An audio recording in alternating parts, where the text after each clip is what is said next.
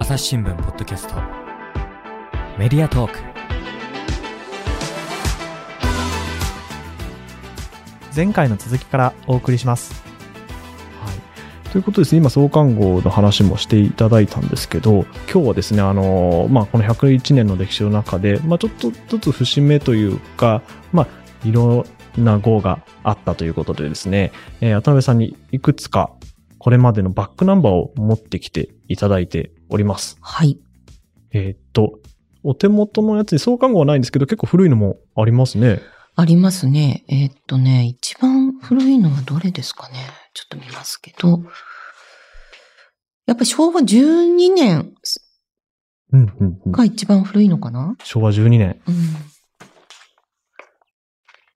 そうですね。昭和12年の、これが10月17日号。で増刊があって、週刊朝日と朝日グラフの臨時増刊、品事編、し品事編商法って読むのかな？品事変商法。商法？これ、旧字体でよくわかんない。これなんて読むの？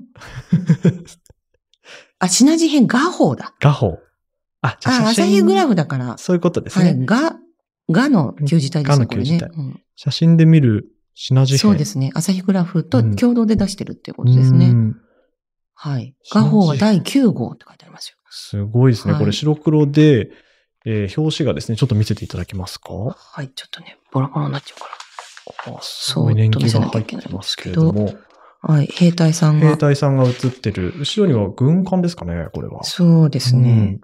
えっ、と、上陸する兵隊さんたちですね。後ろにも12にっこり月1と日、笑う印刷。はい。兵隊さんが首から鶏鶏下げてますね。下げてますね。これ食べる食べるような、すごいいい笑顔ですけど、笑顔ですけど、これでもまあ食べちゃうんね。食べちゃうんですね。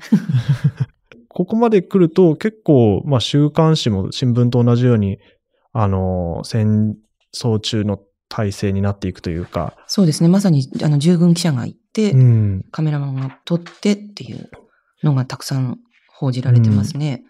敵の背後をつく、そうです甲州よね。湾より進撃の行軍とかっていう風になってますね。うん今ペラペラとめくっていただいてますが、すごく写真がですね、もう見見開きでいっぱい載っているようなはい。形で、朝日グラフらしい。うん朝日グラフですね。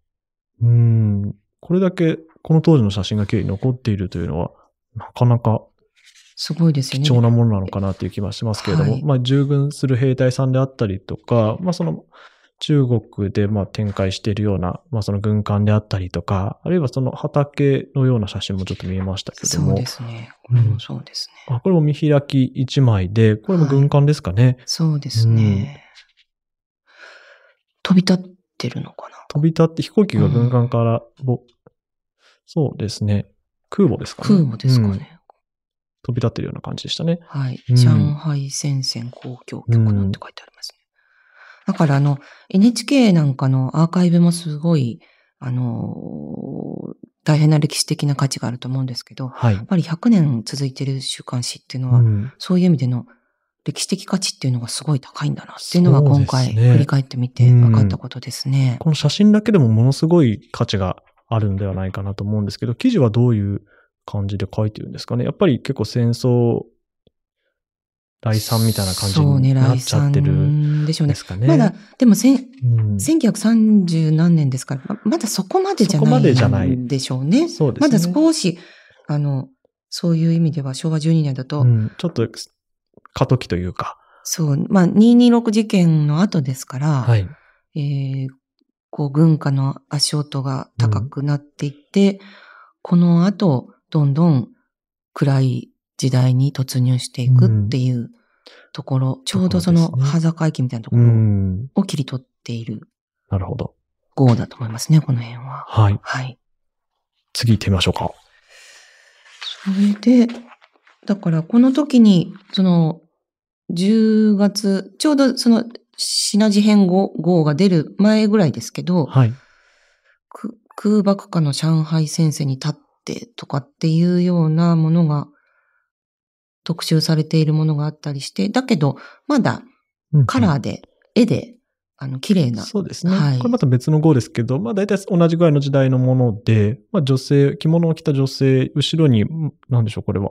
栗ですかね。うん栗ですね。栗の木があって、よく見る、居酒屋とかに貼ってある札幌ビールとか のポスターみたいな感じですけども。そうですねはい。美人、美人さんの絵です美人。ですね。モデルさうんの絵ですね。これね、多分ね、名前書いてありますね。平井、なん、なんとか子って書いてあります。女優さんか何かの名。前ですかね。平井清子さんっていう、うおそらく女優さんを描いた絵なん絵なんですね。そうじゃない写真じゃなくて絵なんですね。うん。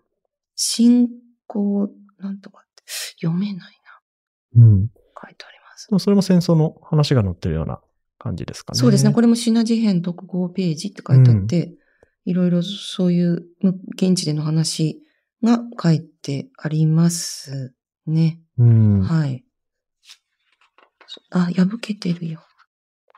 これも結構基盤で年季が入ってますけれども。はい、左から、あ、右から左に書いてありますね。空爆下のあそうですね上海先生に立ちて。うん。というので、なるほど。まあ、海。軍中佐の松島慶三氏による寄稿なのかしらね。あ、なるほど。はいもう軍の人が書いてるんですね。軍の人がもう書いちゃってるっていうことなんじゃないですか。聞き書きかもしれませんけど。でも漫画が、漫画もありますね。はい、あったり。でも戦線ルポルタージュっていうのがやっぱり多いですね。ああ。でやっぱ従軍記者みたいな方がいいたわけですね。で書いてるってことですね。だけど、まあ中には、あの、小説？小説もありますか？これは多分小説ですね。うん。あ、小説ですね。はいこう挿絵があって。はい。あ、でも戦争小説って書いてありああ、ます、ね。やっぱそういうところまで。連載長編戦争小説15。うんというあ、15。10の後ろ。はい、10の後ろですね。うん。第そういう7回。ところまで戦争に染まってるわけです染まかっ。てきつつあるという、巻末の写真のページも時代ですね戦争ですね。うん軍艦とかがあって。そうですね。でもまだ、まだなんか、ちょっと時代劇、そうですね。時代劇のワンシーンでしょうか。男女が映っていたり。あと、エドワード・セジウィックさんっていう監督さんで、ジョー・イー・ブラウンさんっていう、ブラウンの空中戦なんていう映画が出てますから、まだその外国のものうんを出しても大丈夫そうですね。な感じ。で、広告は、シャープの広告が入ってますおね。おあ、本当15に備えよって書はいい。てますね。はっきり聞こえる故障のないラジオはシャープって書いてあります。うんこれだけでも貴重な気すがしごいですますけれども。ね。うん29円でラジオを売ってますね。お安い。どれぐらいのど値段？れぐらいの値段なんだろう？わかんないですけど、安いのかどうかも。このうん週刊朝日がですね、はいこの当時定価15銭ってなってま15すから、銭ですか。うん。1ヶ月定期購読すると50銭ですよっ50銭。ていううん形でラジオは29円だから、29円なかなか高いんじゃない結構高いような気がしてきましたね結構高いと思いますよ。うん。ですねうんまあ、これ今めくっあて、あ、なんかいいのがありましたか？ー漫才師の情婦殺し、世相は描くっていう、ちょっとスキャンダルみたいなのもっぽい。載ってます。山に隠れて妖刀村正を呪う、笑いを忘れた鬼安。情婦を殺した漫才師の話だそうです。なるほど。まあちょっと事件レポルタージュみたいな感じなんですかね。強敵な愛部とかって書いてあります。黄昏の惨劇とか。な見出しが強いですね。強いですね。や ちょっと八つ墓村的な、なんか、感じですね。いや、面白い。でも、今見てると、ちらりと見える感じですと、結構なんていうか、紙面のレイアウト的には新聞と同じような感じで、まあ横にずっと縦書きの文章が何段も並んでいるような感じで。そうですね。この縦書きはずっと同じ変わらない、今もそうですけど、うんうんうん。あ、の、あとタブロイド版ですね。これは、戦前まではずっとそうだったんだ。ってことはないですけど、この創刊号からしばらくはうんタブロイド版、大きい。大きいですね。はい。そうなんです。これ、あの、聞いてる皆さんにはちょっとあんまりお伝えしてこなかったんですけども、実はこれ、今の週刊朝日より一回り大きいサイズですよね。はい。うん。なので、そういうところからもちょっと新聞の別冊版みたいなところの、イメーあれがあっジがあったたんですかねのかもしれませんね。なんか、あの、日曜日に配られたりするアメリカの新聞なんかでも、こういう日曜版みたいなので、タブロイド系のものって、今でもあったりしますもんね。そういう形じゃないでしょうかね。なるほど。あれ？グローブもそうでした？そうですね。グローブとか B とか、あの辺の位置づけですかね。まあ B はタブロイドじゃないいけどね、まあ大きさ。まさか B は違いますか。はい。大きさで言うと、グローブ。昔タブロイドで出してませんでしたっけ？そうでしたっけ、うんちょっとごめんなさい。私の記憶が今はね。なくなっちゃいましたけどね。うんなんか、中に挟まれるそうです。中形に挟まってくる形で。最初はタブロイドで出したような気がしますけどあ、ね。そうなんですね。サイズが違ったわけですか。うん、な気がします。違ってたらごめんなさい。うん。ここに、たーちゃんと、おな、なんだそれはもうたーちゃんと巻末の漫画ですか軍用犬それもたーちゃんと軍用犬っていう漫画がうん。載っていたり、寄付が載っていたりあ、将棋のはい。載っていたり、これはマニキュアの広広告がうんあったり、お酒があったり、うんうんうん。ビオスメールってい薬うですかね。粉、粉重湯。ああ。子供の用のうんうん。重湯の、重湯。だから粉ミルクが出る前。なのか、粉ミルク的なものを重湯と言ってたのかわかりませんけど、完全消化、濃淡自由、栄養豊富、価格、し、し、試練って読むのかな？うん安い。安いってことですかはいね。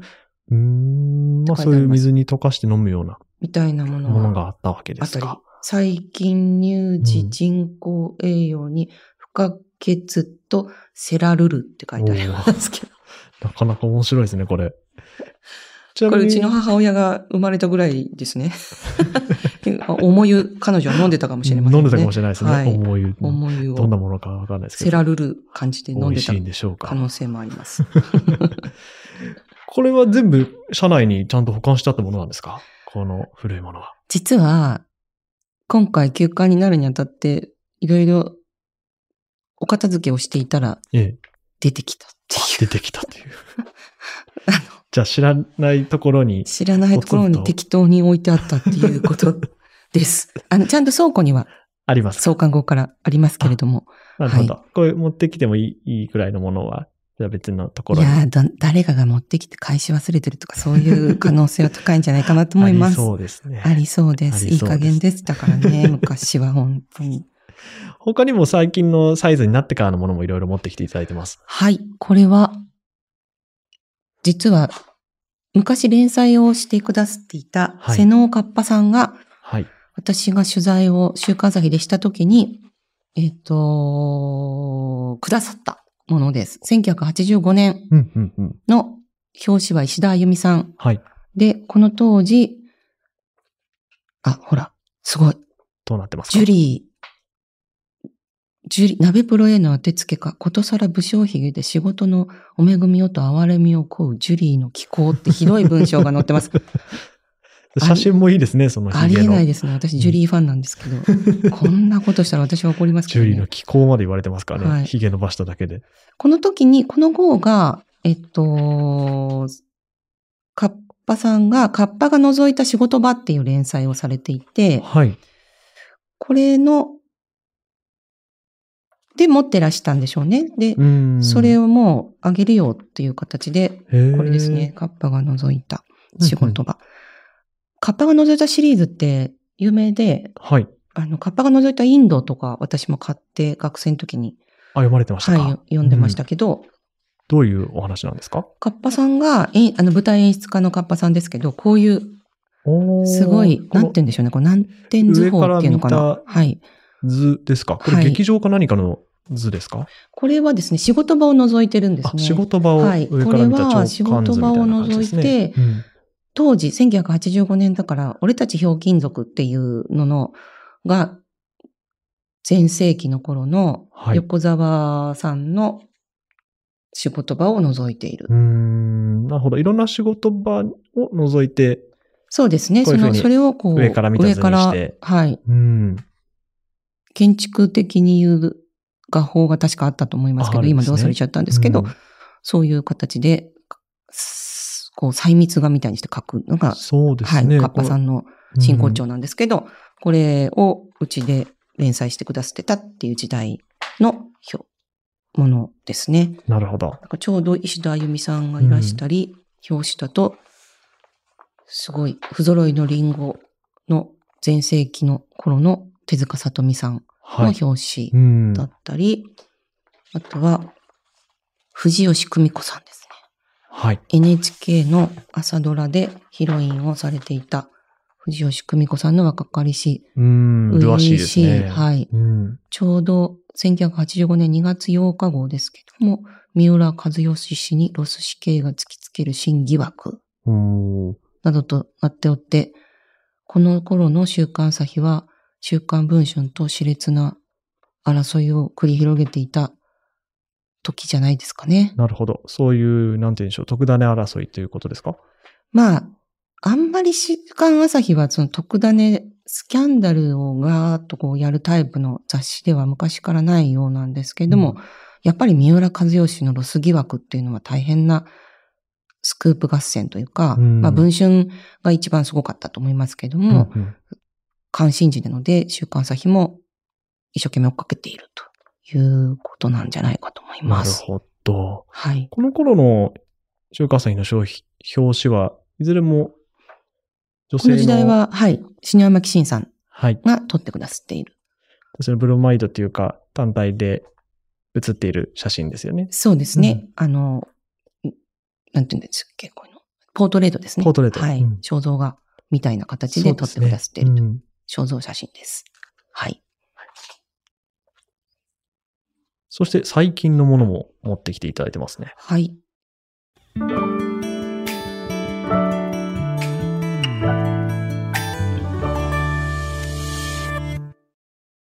今日の番組の感想誰かと分かち合いたいなそんな時は Twitter のコミュニティがおすすめです連日リスナーさんの感想や出演者の書き込みで盛り上がっています番組をお聞きのそこのあなた。ちょっと作業を止めてスマホを手に取ってみてください。番組をスクロールやタップすると説明文が現れます。そこのリンクをクリックすればお気軽にご参加いただけます。皆さん、ツイッターのコミュニティに入ってくれるかな？いいとも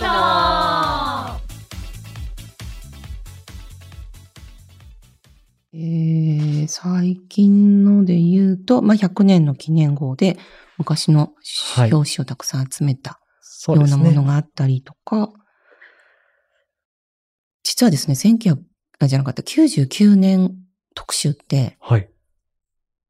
私の前の編集長が99年の時の編集長なんですけど、はい。いろんな特集をいっぱいやっちゃったんですよね、あ99年の時。歴歴史を振り返るものってことですか？そうなんです。これは恨み事なんですけど、100周年の時に結構やれる、やれることが少なくなってて、なるほど。なんで99年でやってんのっていう、うんあの、のが本当ですよねあ。りまして、寂聴先生が同い年なんです、週刊朝日と瀬戸内寂聴さんって。そうなんですかはい、1922年のお生まれなので、で、99歳の時、うん99歳になられるお年の時に、99年の表紙、99年号の表紙になってくださっていて、こう、残念ながら100年の時には、あの、表紙を飾ることはできなかったんですけれども、お亡くなりになってしまったと。そうだったんですね。はいまあ、逆に言えば、元元気なうちに表紙になってよかったのかもしれないですけども。そうう、んそういう言い方もできるかもしれません。うんはい。はい。ご登場いただけたのはありがたかそうでったですすね。ね。はい。うんじゃあ、渡辺さんが編集長になられてからのものも、ここにいくつかあると思うんですけれども。週刊朝日で最近で割とヒットと言えるのだと、はいあのまるっと一冊猫まみれという猫号ですね。猫号。はい。これはちょうど、猫ちゃんですね。はい。岩合光明さんという猫、動物写真家の有名なうん方のお家で飼ってる、えっと、これは友太郎ですね。はい。友太郎とさま玉三郎という2匹の猫が、猫ちゃんいらっしゃるんですけど、はい。かわいいですねそのうちのともくんですね。この布団かシーツか何かの上にこう猫そう、がかわいいんですよ。これは。手を伸ばして、はい前足ですか、前足を伸ばして、はいこっち向いてるっていう写真ですけど。これは2022年の、違う、21年の時の猫特集です、ね。猫特集。はい。動物がこれまで表紙になるってほとんどなかったんじゃないでしょうか。そうでもないんですよ。そうでもないんですか？えっとね、これもう5年やってて、はい。2017年からやってて、で、これ、これもちょっと裏話があって、私がアイラにいた頃ですね、ええアイラにもいたことあるんですけど、はい。あのデスクでいて、ニャエラっていうのを最初作ったんですよ。ニャエラですか？はい。猫でなんか作れって言って、ちょうど猫ブームになってたので、ああ、そうですね。うん17年。そうですね、女性自。身で2016年かな、うん。あの、猫自身っていうのを作ったりさしてたので、うん猫がすごいブームになってて、で、じゃあ、アイラだから、ニャイラだ、みたいなことで、あの、つく、N をくっつけ、はい NY をつけて、ニャイラに。にして、出しまして、それがええ2016年の終わりぐらいだったのかな？うん。で、あの、なかなかヒットしまして、うん。で、そしたらその当時の、あの、週刊朝日の編集長が、パクったっていう。まあ、これも恨みがましく言ってるんですけど、なるほど。はい。で、そしたらまたあちらも売れ、あちらというか、まあ、週刊朝日も売れ売れて、うんその次の編集長もそれを踏襲し、なるほど。結局私がパクリ直すっていう。で、2号を出しました。はない猫は。これも結構売れた号なんですね。猫は売れましたね。これはほぼ完売しましたああ。素晴らしい。はいうんで、じゃあ、あの。YouTube でもちょっとちょろっと喋ったんですけど、はい。猫で売れるんだから、うん。パンダも売れるんじゃないかしらと思おって、ーね、猫、熊猫って書いてパンダですかね。大きくすればうんもっと売れるかしらと思っはい。て出したのがパンダ号。パンダ号なんです。はい。パンダが表紙になって。はい。去年の1可愛らしいですね月の21日に出したんですけど、はい。あんまり売れなかったんですよ 売。れなかった。パンダうん、可愛いのにね。可愛いですけどね、この表紙。なんかこう、もう、ちょっと、記号として大きすぎる。のかなパンダは。どうなんですかね。可愛いですけどね。やっぱり猫はブームだったっていうのが大きかったんですかね。猫は未だにブームですからね。未だに未だにずっと、はい。いや、でもパンダ可愛いのにね。あ、すごい、パンダの写真コーナーが。そうなんですよ。うん生まれたレイレイとシャオシャオの写真をたくさん入れ可て作ったんですけど、はい。まあ売れ、まあ売れないっていうわけじゃないんだけど、まあ、猫ほどはって感じですか。、これはあれですね、確か思い出したけど、コロナに、でもう一回、第第何波が来ちゃったので、あで、公開が延期になっちゃったんですよ、赤ちゃんパンダがあ、。そうなんでですね。公開に合わせてパンダもりだ号をやったのに、公開されなくって世の中的にあんまり盛り上がらなかったっていうなるほど。そういう事情があったわけですね。はい、ちょっと残念な結果になっちゃったと。うん。それと、今お手元にある中で、あの、渡辺さんが編集長になられてからなのかなと思うんですけど、大きな事件の号もありますよあね。、そうですね。これは避けて通れないというか、あの、去年の7月ですよね。はい。はい。安倍元首相の銃撃事件っていうのがあって、それが起こったのがちょうど金曜日だったんです。うんうんうん、で、うちは土曜日が最後の考慮そうですね。火曜日スタートで土はい曜日に考慮して。ギリギリ土曜日までに起きた事件だったらば、来その次の週の火曜日に出せる、の号に載せることができるっていう状況だったので、はい。急遽金曜日は表紙の考慮、表紙が先に降りますので、うんうんあの、印刷に回るんですけど、はい金曜日だったから表紙も変えて、うんもうギリギリのタイミングですよね。そうですね、相当。用意されていたわけですよね当然。他のもので。実はあの、身内にその時不幸がありまして、はい。あの、葬儀があったんですよ、私。それで、会社にいなくて、うんあの、葬儀会、葬儀場に、斎場に行ってですね、ええあの事件の一報を知って、はい。で、そこでずっと指示をして、表紙を変えるとか、うん誰を奈良に入れるのかとかっていうのをやっていて、うんうん、すごい、なんか、印象に残ってて、あの、私の叔父だったんですけど、亡くなったのが。はい。あの本当ごめんなさいっていう感じで、もうきちんと参列ができてないという。感じになっていて、うんあの、ちゃんと参列できてなかったって言って、そのまますぐ帰る、はい。会社に行きますっていう感じになって、うん中座しちゃったっていう感じだったので、その両方と相まって、安倍元首相の銃撃と相まってすごく印象に残ってますね。はうい。んなるほど。まあ、もうその金曜日、土曜日と2日間でじゃあ記事も用意して、表紙も用意して、そうですね。これ、あるところで休館になるかならないかみたいな話がもう、こう、常にこの何年かっていうのは、まあ出てるような感じ、うっすら見えているような形ではあったんですけど、はい。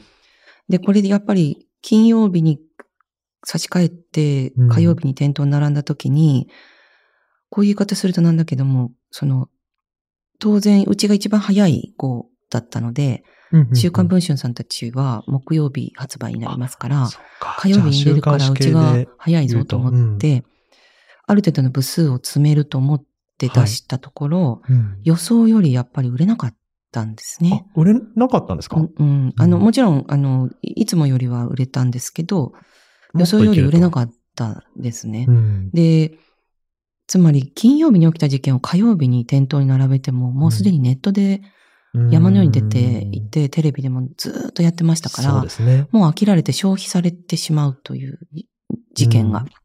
で、売れないなっていう思いもありましたし、抗議の電話もかかってきたり、SNS で書かれたり、そのそれは記事の内容についてですか？内容というよりもですね、安倍さんが亡くなったことで商売をするのかっていう抗議だったんです。はあ。で、これはうん、現代をすごく象徴する出来事だなと思って、え我々は報道するのが仕事なので、そうですよね。人の死を利用するのかっていうふうに一方で言われて攻撃というか非非難をされるっていうのは、極めて今日的なうん状況。だなと思うんですよね。で、はい。さらに、それで、そういう批判もあるし、消費もされ方も早いし、うん。売れな、あんまり思ったほど売れないっていう、うん。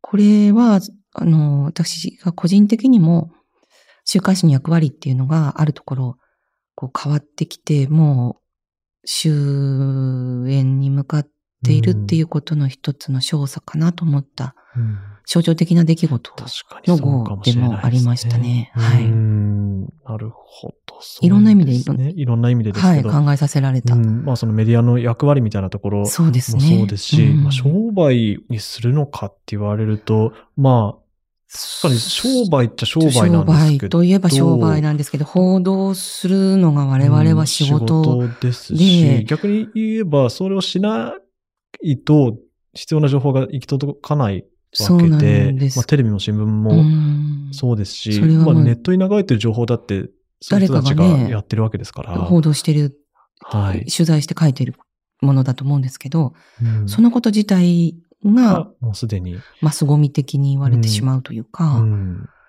それ、まあ、大きな声かどうかはちょっとわからないんですけどね。うんネットの声がすべてではないと思うんですけど、少数派だとは思うんですけど、まあ声が大きいので、うん。そういう人の声とそうですね。いうか、うん。やっぱりこう、ほとんど全ての人がスマホを持っていて、うん。ほとんど全ての人がカメラがついていて、うん。で、自分の SNS で発信できる時代っていうのもあって、まあそういう時代の中で、まあマスメディアっていうものが、ちょっと鼻につく存在みたいな形にいや、捉えてるっていうのはあはるかもしれな本いですね。当にそう思いますね。うんこの、首相が亡くなる、銃撃されて、要するにテロリズムでうん命を落とすっていうことを報道すると、うん怒る人がいるっていうのうんは衝撃的でした。衝撃的ですね。ううんんメディアが置かれている状況っていうのを端的に表してるなと思いますね。確かにそうですね。うん。なるほど。まあ、ここまでいろいろ101年間の号を振り返ってきましたけれども、まあ、やっぱり、こう、週刊朝日って、まあ、こう、これだけ長いことやってきて、いろんな記事を書いたりですとか、反響をいただいたりっていうことがあったと思うんですけれども、まあ、これまでちょっと話出てきましたけど、その他の週刊誌とかと比べたときに週刊朝日ってこういうメディアだったよねっていうのは改めて思うとこありますか？そうですね。やっぱ休刊が決まってからいろいろ振り返ってみると、うん。すごく実感するのは、やっぱり品がいいなっていうのは思いますね。もちろん振り返らなければいけない大きな失敗もありますし、失態もありますし、おその、必ずしもスキャンダルを追わなかったのかっていうと、そんなことは全くないんですけれども、はい。全体的なことというのであくまで言えばなんですけれども、やはり家庭に置かれる週刊誌であるっていうことの教示っていうのは、こう、先輩方は100年間にわたって教授として持ってらしたんだろうなというのは感じましたね。な。るほど。過度なスキャンダリズムに走らないとか、うん。まあ、ヌードを入れないよとかですね、広告に至るまで、あのひ品位みたいなものを保ちたいという気持ちを感じましたね。はい。うんまあそこはやっぱりその出版社系の雑誌ともちょっと毛色が違う部分でもあると思いますし、逆に新聞そのものともちょっとまた役割が違うところでもありますよね。そうですね。うあのーこれはあの、時々昔の映画なんかでも出てきますけど、まあ我々ザラ紙週刊誌って言われるわけですが、うんうんザラザラした紙で作ってるっていうのもありますし、はい。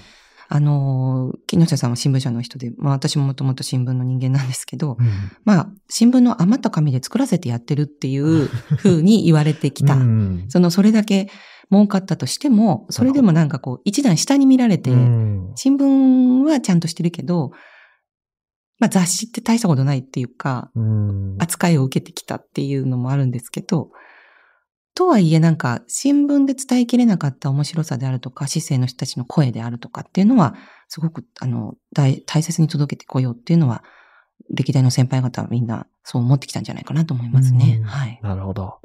まあ、あの、週刊誌全般がですね、あの、先ほどもちょっとお話ありましたけど、業界として苦しいっていう状況はやっぱり今後も続くんでしょうか？それはどうなんでしょうね。やっぱり、週刊誌っていう形態、本当に皆さん読んでませんもんね、電車で。10 10年前と全く違うというか、もうまあそうですね。20年前よだともう覚醒の感ですけども、こう、ごったにみたいな形での面白さ、幕の内弁当みたいに、どれか一つお好きなものをあれば、お読みくださいっていうのが週刊誌の良さだと思うんですね。その記事の中にですね。そうですね。んだから、私はちょっと筑前煮の椎茸は苦手だけれども、うんこっちの、こう、卵焼きは大好きなのよねとか、なるほど、なるほど。で、いつもは食べないんだけど、ちょっと食べてみたら椎茸も案外いけるわねとか、うんそういう形のこう面白さっていうのが、出会いの面白さだったり、その、すると思うんですけど、味わえるっていうことですね。そうですねうん一週間を、それでちょっとずつ味わって面白かったから、次からじゃあこの卵焼きが乗ってるから、うんまた買ってみようかしらなんていうのが、余裕がやっぱりなんかもうないというか、そうですね。次の号を待つみたいな形に読まれ方っていうのが、どうなんでしょうね。これ、この形態が続く、私は個人的には続いてほしいと思うけれど、はい。安泰ではないだろうなとは思います。なるほど。はいまあもう今もう本当にスマホ一つでですね、あの、スクロールすれば次から次へと面白い記事だったりうん、あの、ね、バズってるツイートだったり出てくる時代はい。なので、やっぱりこう継続して読んでもらうっていう形態が売りの週刊誌だったり新聞だったりっていうのはなかなか、ね、今の時代的には厳しいものがあるのかなっていう気もしますけれども。うん情報が読むというよりは消費ですもんね。そうですね。もう右から左に流れて、すぐ、すぐ次の話題になはいってしまってっていう形になるので、面白いコラムとか連載を毎週毎週読むっていう習慣っていうのはなかなか、今の若い人には、今私の子供は一番小さいのは中学生なんですけど、はい。全くないですもんね、そういう習慣。そうですね。私の周りでもあんまり、そうですね、あんま習慣ないかもしれないですね。雑誌を。かろうじてえ漫まあ画の雑誌を読むかどうか。えジャンプ読んでる人は結構多いですね。でジャンプもええ子供読んでなくない？確かに。おじさんそうですね。もう、に、に30代、下手したら40代、それもスマホでね、スマホでですね。読んじゃですね。ジャンププラス的なものを読んでるっていう感じの人人は多いと思いますね。なってますよね。でその商品の仕方もネットにあ合わせていくっていうぐらいの。一週間に一遍楽しみに読むって感じじゃないですよね。うんではないですねまとめて全部読んじゃったりとか。うん、かもしれないです。うん変わらざるを得ないのかもしれませんし、うん一方で、老舗の和菓子屋さんみたいにはい高級化するといううんか、うんうんあの、細々とち小さいロットで、本当にお好きな人が買いに来てくださってっていう、その和菓子だったりとか、うんうん着物も呉服化して、呉服も高級化していくわけですよね。それで生き延びていったっていうのもあるし、ビジネスモデルとしては変わっていけば、残ることは残るんじゃないかなっていう気はします。なるほど。はい。うん、先ほどその渡辺さんがおっしゃられてたように、やっぱりその新聞が書かない面白い部分っていうのを、まあ週刊誌っていうのは、まあお追い求めていくメディアって話がありましたけども、まあそれってそのまあたっぷり原稿が書けるっていうことに加え、まあその読者の引きを持たせるっていうのも、これもなんていうか逆に今のネットの時代に合ってるような気も私ちょっとしたんですけどもあ、、そうですか？はい。うん。まあ、ネットの記事とか我々も新聞社ですけど、あのーまあ、新聞に出す以外にもデジタル用に長い原稿を出してくれみたいな発注っていうのは結構あって、っていうのもそれもネットもやっぱり、まあこれも下世話の話ですけど、あの、な、ちゃんと最後まで読んでいただきたいっていうのもあって、で、それで読料率とかもちゃんとわかるんですよね。ああ、そうですよね。はい。今ねなんでやっぱりそういう引きを持たせるっていうのが大事だっていうので、あの、こってり長い文章を書くっていうのは、あの、ネットのためにやってるっていうか、うんネットに合わせた形でやってるっていうのもあるので、ななんていうか、この新週刊誌ならではのこの面白さ追求の姿勢っていうのは、まあ、今だからこそ必要されてるんじゃないかっていうふうにも私は思うんですけど、どうですか？もしかしたら、そのさっき申し上げたように、うちの中学生の息子は全く雑誌っていうものに触れて大きくなってこなかったから、うん。もう一度改めて提示してみて面白さっていうのを知れば、はい。もしかしたら今よりも新鮮だと思ってうん、うん、うん。新たな形で受け入れられる可能性もうんあるかもしれませんよね。あるかもしれないなとうん私はふと思いました。可能性にかけてみるっていうのは、うんもしかしたらありなのかも。かもしれないです知れないですねうんまあ、あのーこういう形で、まあ、週刊朝日としては、一応最終号っていうことになってますけれども、えー、これちなみに、今、休刊っていう言い方になってますけど、復刊の可能性みたいなのってあるんですか？あると思っています。あると思ってます。よくあの、廃刊廃刊って、うんあの言われるんですけど、これあくまで休刊で、はい。雑誌コードってさっきも申し上げたんですけど、ええこれはあの、個別に与えられる数字があるんですけども、それぞれの雑誌に。はい。うんで、このコードをと取るって結構大大変なことなんですよね。で、廃刊にしないで休刊にするっていうのは、その雑誌コードを残すっていう意味もあって、なるほど。ただでも出したい時に出してると。それはね、ちょっとでできなくて、あねの、ずっと未来英語を出さないのに持ってるってわけにもいかないらしいんです。その辺のお作法もあるらしいんですけども、まずは、休刊という形を取るっていうのは、別にあの、負け惜しみで言ってるわけじゃなくて、販売的に休刊っていううん。のが正しいんですけど、いその一方で、やっぱり、これだけ、まあ、要するに三釣りになったんですね。増刷されて、はい。あ正確に言うと、えっ、と、重版になるのかな？うん。になんですけど、すごく反響があって、皆さん思い出してくださったっていうところがあったんですね、週刊朝日を。ああ、なるほど。ずっと最近読んでないけど、うんそういえば週刊朝日ずっと読んでたわっていうような方が、ええお電話くださったり、お手紙くださったりってこともあったし、思い出して、ここのところの最後、休刊いろんな特集をやったんですけど、振り返りの企画だったりとか、往年の週刊朝日の面白さっていうのをこれでもかと思ってぶつけたい最後の1ヶ月だったので、特に。それで面白さをもう一回気づいてくれた方が、そういう声を上げてくださって、うんそこにはもしかしたら需要がさっきの話じゃないですけど、ええまだまだあるのかもしれないっていう希望も思ったりもしたんです。うんですから、例えば習慣という形では難しいのかもしれないけれど、年に1回とか、何年に1回とか、増刊という形で出すとかっていうようなことっていうのも、今、解散しちゃったんですけど、編集部は。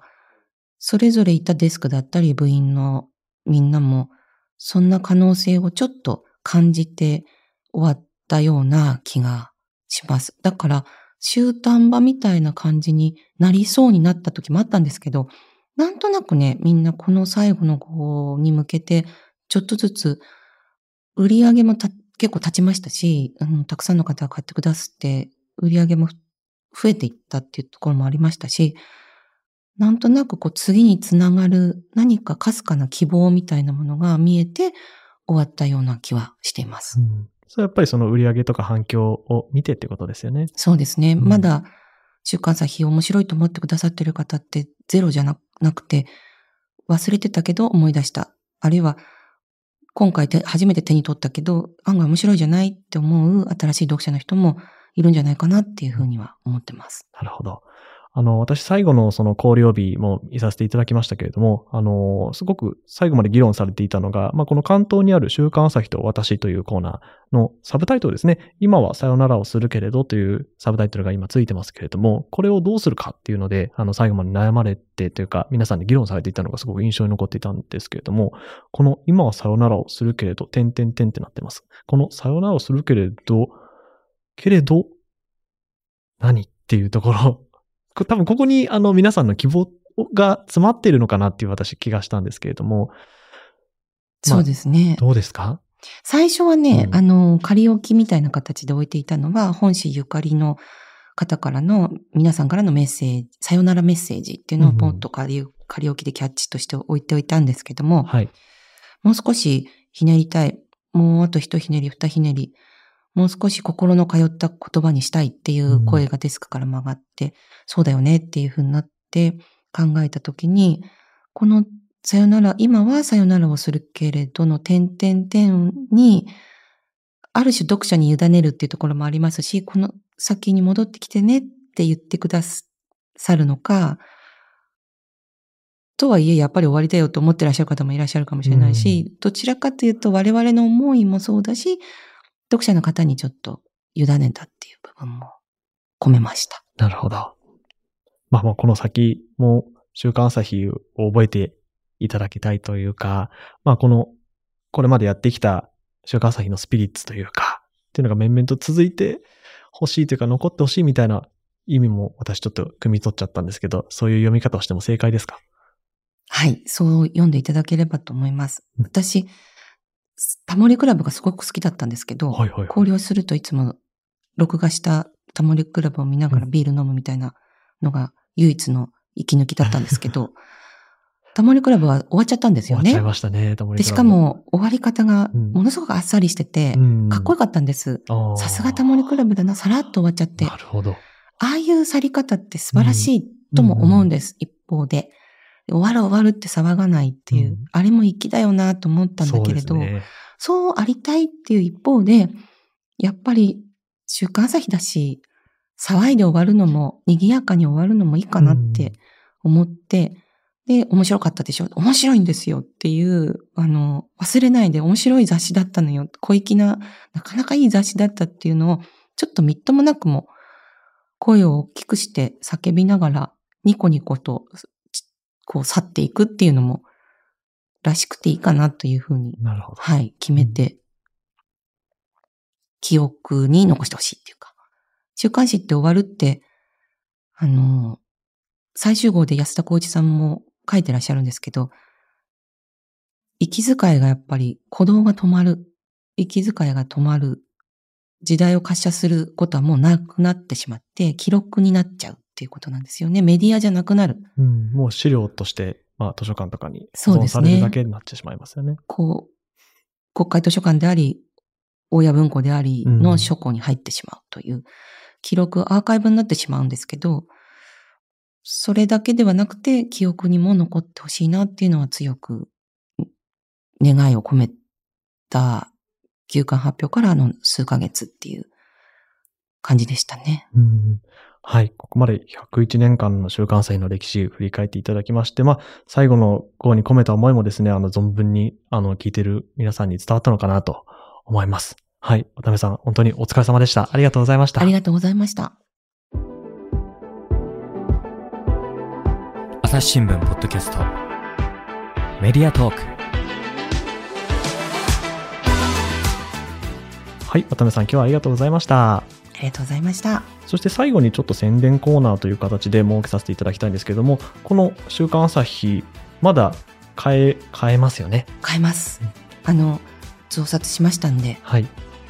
まだまだ、普通、週刊誌1週間で変わっちゃうんですけども、はい最終号ということで、書店にも長く置いていただけると思いますので、ぜひ、お手に取っていただきたいと思います。はいちなみに、えっ、と、先ほど紹介させていただいたようなバックナンバーとかってどこかで変わるんですか？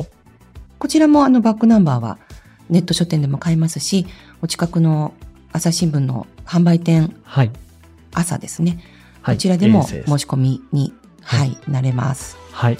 ということで皆さん、あのー今回、とても週刊朝日読んでみたいなという気分になったのかなと思いますので、ぜひまた手に取っていただければと思います。はい。渡辺さん、今日はありがとうございました。ありがとうございました。ぜひまたお会いしましょう。リスナーの皆さん、最後まで聞いていただきありがとうございました。今後番組を続けていくために、えーぜひお力添えいただければと思います。概要欄のお便りフォームから、この番組に対するご意見やご感想、リクエストなどお寄せいただけると嬉しいです。また、ご使用のアプリからフォローやレビューなどもしていただけますと幸いです。そして、えー先ほど紹介ありました週刊朝日、あの、ぜひともですね、あの、まあ、最後の号もそうですけれども、これまでの号もすごくいろいろいい回と、とてもいっぱいありますので、また手に取っていただければと思います。ということで、今日は朝日新聞ポッドキャスト朝日新聞の木下光大がお送りいたしました。またお会いしましょう。